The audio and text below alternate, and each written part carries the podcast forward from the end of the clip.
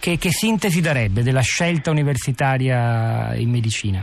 Dopo possiamo parlare anche di altre valutazioni. eh, con lei di tutto, sicuramente. Del decadimento del ruolo sociale del medico, che assieme all'insegnante fino a vent'anni fa era una figura rilevantissima, socialmente riconosciuta, ora è più eh, oggetto di indagini così, giudiziarie, anche derubricate spesso a funzioni amministrative, ahimè. Ma questo è un altro film. Due classi sociali, medici e insegnanti, che sono portanti del paese, vengono adesso socialmente mortificati. Questo è un danno gravissimo per il paese. Un altro discorso è quello dei test, ma stando agli aridi numeri, ecco, la realtà diciamo che ha luci e ombre, perché se guardiamo il tasso di occupazione tra i due, dopo la specialità, da 2 a 10 anni il 98% è occupata, però se andiamo a vedere la stabilità lavorativa mm. a tempo indeterminato, parliamo a 10 anni, non c'è da suonare le campane a festa perché a tempo indeterminato il 52% per eh, avere un contratto a tempo indeterminato, mentre invece l'attività autonoma la svolge il 27%. Questo vuol dire che c'è circa il 20%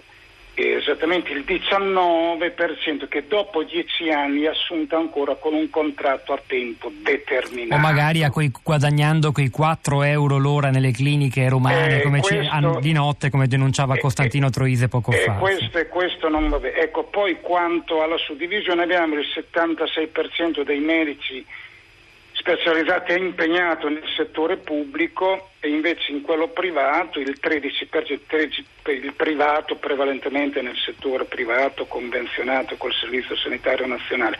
Poi c'è l'11% occupato nel settore no profit e in altre.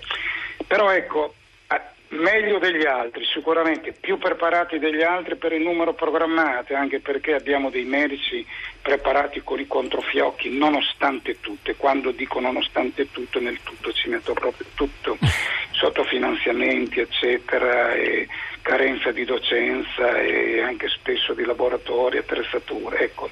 Però i nostri ragazzi che vanno all'estero si affermano e questo è, è, è una verità che ci conforta. Ecco, dire che dover dire che il 19%, il 20% ancora dopo dieci anni assunta a tempo determinato, questo qui ecco direi che non... Si può fare non... un paragone con altri corsi di laurea, professor Dionigi? Beh, con altri corsi se escludiamo i chimici, gli agrari e gli ingegneri, gli ingegneri che vengono richiesti anche prima della laurea, soprattutto in alcune professioni come ingegneria elettrica, meccanica, così, per gli altri diciamo ce ne sono eh, vanno, vanno ecco, diciamo, questi, quella dei medici e quella che diciamo, si afferma maggiormente, meglio ancora le professioni sanitarie con la laurea breve triennale. Poi dopo ci sono altri che piangono fortemente, ci metto l'architettura, ci metto, ci metto l'insegnamento, soprattutto vuoi per la mancanza dei concorsi, vuoi per anche per, per, la difficoltà di inserirsi nel mondo de, dell'insegnamento. Poi il problema è soprattutto bisogna sempre verificare l'efficacia del titolo di laurea. Ora uno che fa medicina, quello che conforta qui è che vanno a fare diciamo al 90% i medici o più, ecco, poi vanno, altri ecco, fanno altre, altre diciamo, si, si rassegnano anche a settori alti che pur nobili ma non proprio vocazionali. Quindi l'efficacia del titolo qui paga. Uno prende un titolo se ottiene la specialità. Altro problema, perché è impari il numero di quelli che si laureano rispetto quelli, ai posti disponibili alla specialità. Questo è un altro problema che spiega anche il tardo inserimento spesso.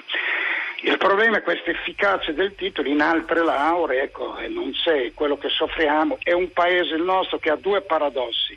Come si dice, soffre di under education, è l'ultimo in Europa dopo la Turchia per laureati tra i 24 e i 35 anni, ultimo però paradossalmente quelli laureati, quindi soffriamo di laureati, però soffriamo del paradosso dell'over education, cioè molti laureati vengono impiegati in funzioni sottodimensionate rispetto alla laurea. Ecco, questo scotto non lo pagano ecco, i medici, i quali per la stragrande maggioranza, pur se non in tempi immediati, fanno il medico a vario titolo, con varie gratificazioni.